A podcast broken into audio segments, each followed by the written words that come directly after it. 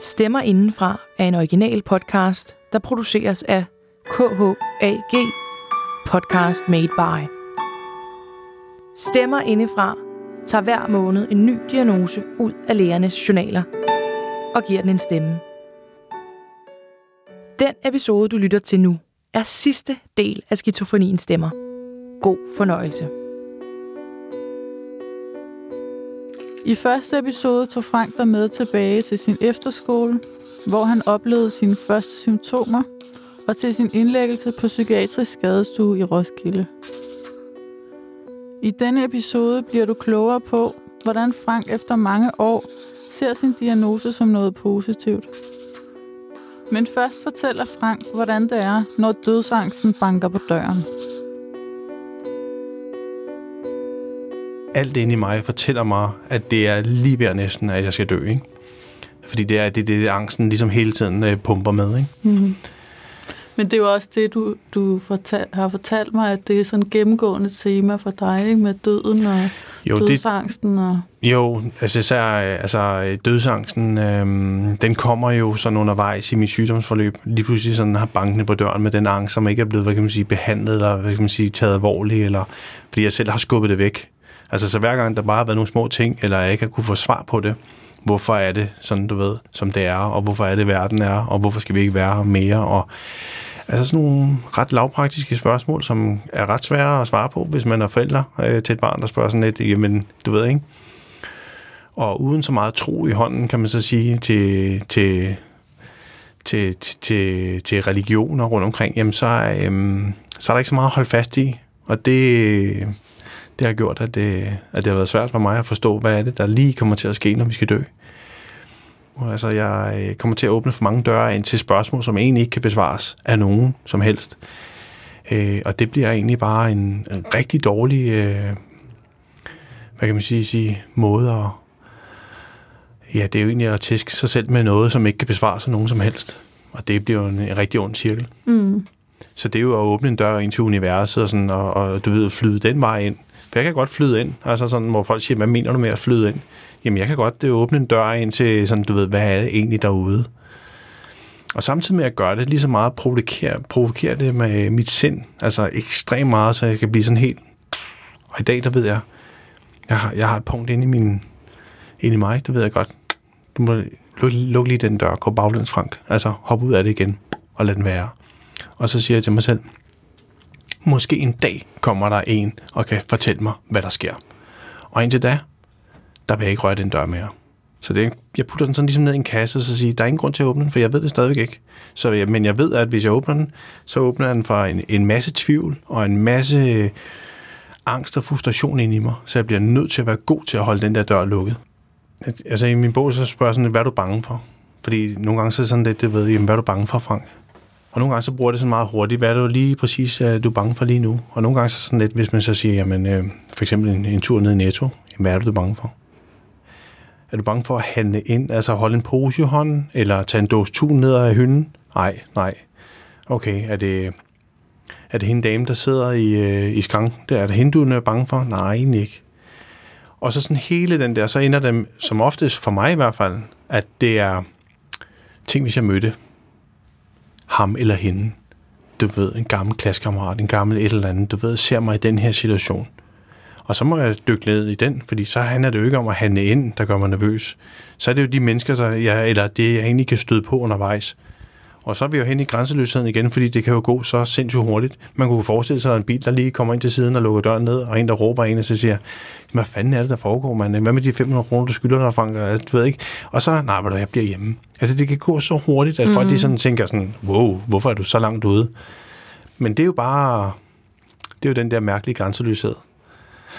Så øh, at dykke ned i den og så sige, øh, vil jeg egentlig kunne komme til at møde ham her, som jeg egentlig er lidt nervøs for at møde? Nej, for han bor et helt andet sted nu. Okay.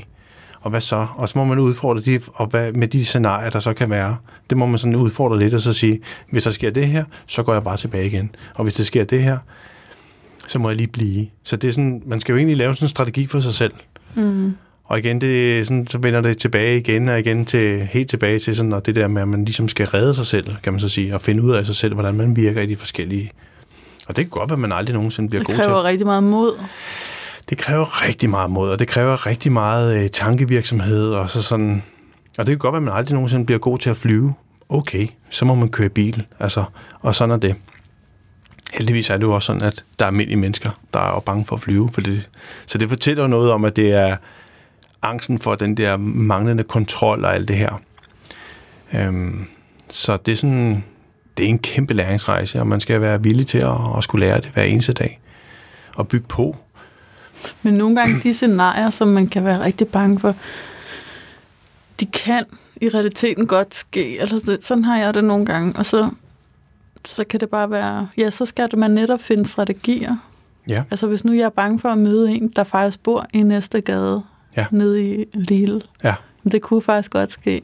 Altså, Det kunne det faktisk godt. så jeg kan ikke... Men så kan man så sige... Og så må man så sige, hvordan håndterer jeg det? Ja, så må eller? man håndtere det, eller så kan man, gå, så kan man også dykke længere ned og så sige, hvad, hvad er det præcis, du er bange for ja. Med den person her. Måske hvis man en dag turer at tage konfrontationen, konfrontere. Ja. og når man, når man tør gøre det, så skal du bare se en forløsning. Fordi folk, de kigger på en, som om man er droppet ned fra månen, hvilket man nogle gange også er jo. Og det er sådan lidt... Øh, og når man så har konfronteret det sådan lidt, nej, jamen, det var ikke det, der var meningen. Det må du undskylde, det var slet ikke det. Mm. Det kan jeg godt føle. Lidt anderledes end andre, tror jeg. Øh, hvor andre måske bare reagerer, åh, jamen, hun er også bare sur, eller han er også bare, altså, lala, ikke? Men der tager jeg det, der tager jeg det lige en 3-4 øh, løgring længere ind i, ind i løgkanten derinde, ikke? Og det kan jo gøre mig rigtig ked af det, altså. Og så kan jeg mærke, så begynder det sådan, du ved, at summe i armene, og så begynder nogle af alle de her bitte, bitte små, øh, øh, hvad kan man så sige, sådan, øh, sådan nogle triggers, der har i forhold til, jeg ved godt, hvordan jeg reagerer på angst, øh, og ved godt, hvor at jeg er i forhold til forskellige scenarier. Og det er sådan lidt, hvis jeg begynder at få øjetiks, og, sådan, og jeg begynder at få nogle ord, der sådan begynder at cirkulere sådan op i hovedet. Øh, det kunne være det samme ord, der sådan bare sådan et eller andet, hvor min hjerne synes, ej, det er et lækkert ord, ikke? Der er nogle ord, der sådan min, min hjerne eller jeg virkelig godt kan lide. Og det er ikke, fordi det er de samme ord, men det, det kan være nye ord. Så kan min hjerne sådan, så kan det bare stå i et loop, og bare sådan stå og sige det hele tiden, ikke? Som en, og det er som, som en trigger simpelthen. Det er en trigger. Ja. Det, det ved jeg. Det er, når det er der, så ved jeg godt, så, så står jeg stille. Så er det simpelthen, så, så, så bliver jeg nødt til at gå to skridt baglæns, og det skal mm. gå meget hurtigt. Mm. Hvad er det for en ord? Kan du sige det? Jamen, øh, det- altså... Det Sådan, bliver bare nysgerrig. Ja, men det, når man, altså, det, er sådan, det, det, det er jo forskellige ord, som egentlig bare kommer ind, og det kunne være fra radioen, det kunne være nogen, der siger sådan noget, men, men for eksempel øh, Kasper Ejstrup, altså Ejstrup, altså hele det der, sådan, det, det kan sådan, og min krop kan virkelig godt lide det, så det er sådan en, det er sådan en, hvor det giver sådan en følelse ind i kroppen, en, det, det flyder bare godt.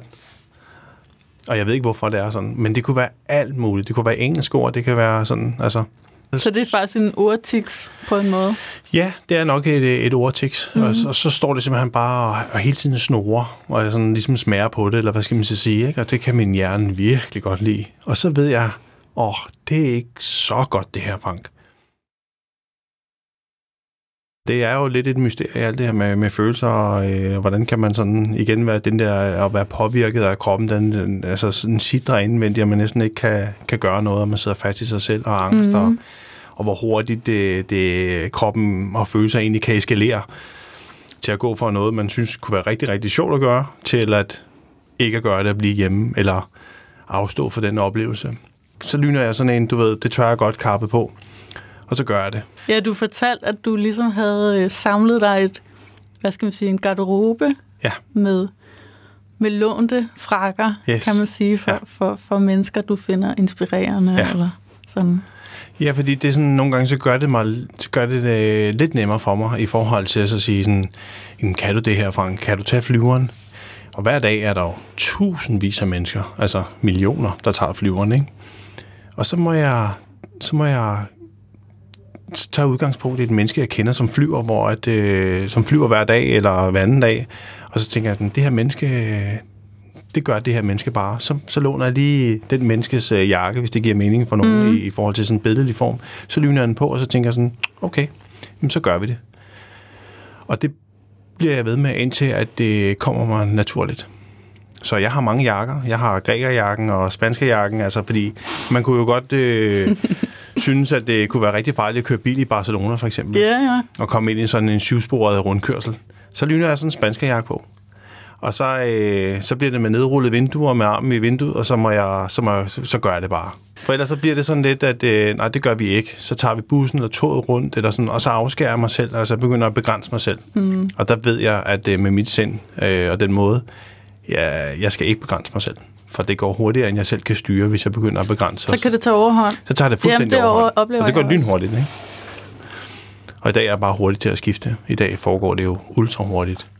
Jeg læste engang et, et, et eller andet citat, jeg ved ikke, om der har sagt det, men øh, hvis det er muligt i verden, er det muligt for mig. Ja, Og det prøver jeg også sådan at have som et mantra, eller sådan. ja. At, men jeg, jeg kan ikke altid leve op til det, Nej, nej. fordi man, alting skal jo læres. Det skal det. Altså, man kan det jo skal ikke trænes, man kan det jo skal læres, alting, og men, det skal udfordres. Ja.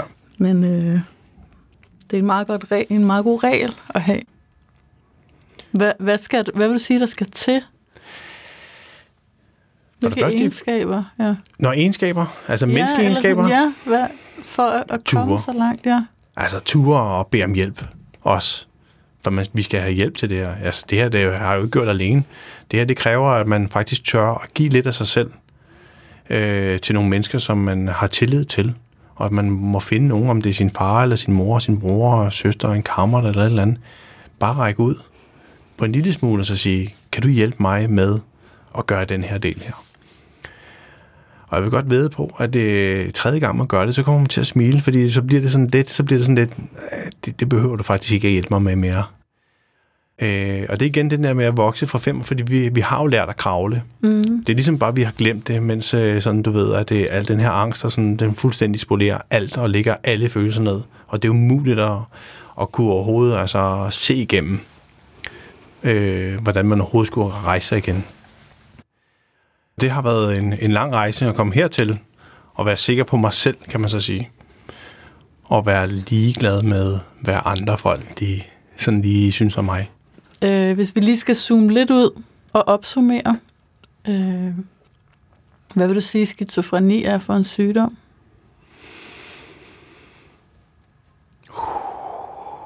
Sikke et spørgsmål. Det var stort lidt. Jamen, den er jo, øh, den er jo invaliderende, kan man så sige. Øh, hvis man ikke selv formår for øh, armen omkring den. Og i dag er jeg ligeglad, hvad den hedder. Jeg er fuldstændig ligeglad. De kunne kalde den X eller Y. Så hvad er det for en størrelse? Ja, det er, det er, det, det er, en, meget, øh, det er en meget diffus størrelse. Men så igen, så når jeg, det er måske også fordi min alder, og fordi jeg er kommet i, lidt længere i recovery-fasen, så har den også givet mig sindssygt meget. Hold op, hvor har den givet mig meget. Og den har givet mig det, at jeg øh, agerer super godt i kaos. Jeg kan, virkelig, jeg kan virkelig godt lide kaos, så når alt er rodet for alle mulige andre mennesker og struktureret i den her verden her, så, det, så passer det mig så dejligt. Så det der med at, at bruge min, øh, min sygdom og min sårbarhed de rigtige steder, det gør, at jeg har en kæmpe fordel, som, øh, som mange andre ikke har. Mm. Og det synes jeg man, tydeligt, man kan mærke på dig. Altså, Tak skal du have. ja. Men det er, jo, det er jo fordi, så finder jeg jo styrken i, i altså jeg har jo bare fundet styrken i det. Altså, også selvom jeg godt ved, at jeg bruger kræfter på at være i, i kaos også, men jeg kan agere i det, og øh, så, Mm. så det, er jo, det er jo også en gave. Det skal man så også vælge, altså sige, gud, det er faktisk en gave det her. Det er, hvordan man vælger sin sygdom, hvad er det for en størrelse. For mig i dag er det en gave. Øh, har du spurgt mig for 20 år siden, så har jeg sagt, at det, det må I gerne fjerne. Ja, Ikke? jo. Meget hurtigt. Med disse ord afrundes Franks historie i podcasten Skizofreniens Stemmer. En stor tak til Frank for at tage os med på sin personlige rejse i sit recovery-forløb. Inspireret af Franks historier til at spørge andre om hjælp, eller til at bruge de strategier, Frank bruger. Så del podcasten med dine venner og familie. Stemmer Indenfra er en original podcast, der produceres af KHAG Podcast Made By. Vi elsker at producere podcast for brands og organisationer, og vi elsker ikke dårlig lyd. Anders Guldberg står for lyddesign. Mit navn er Karoline Gottschalk. Jeg er redaktør og klipper. Glæd dig til næste måned, hvor vi fortæller en historie for depressionens dyb.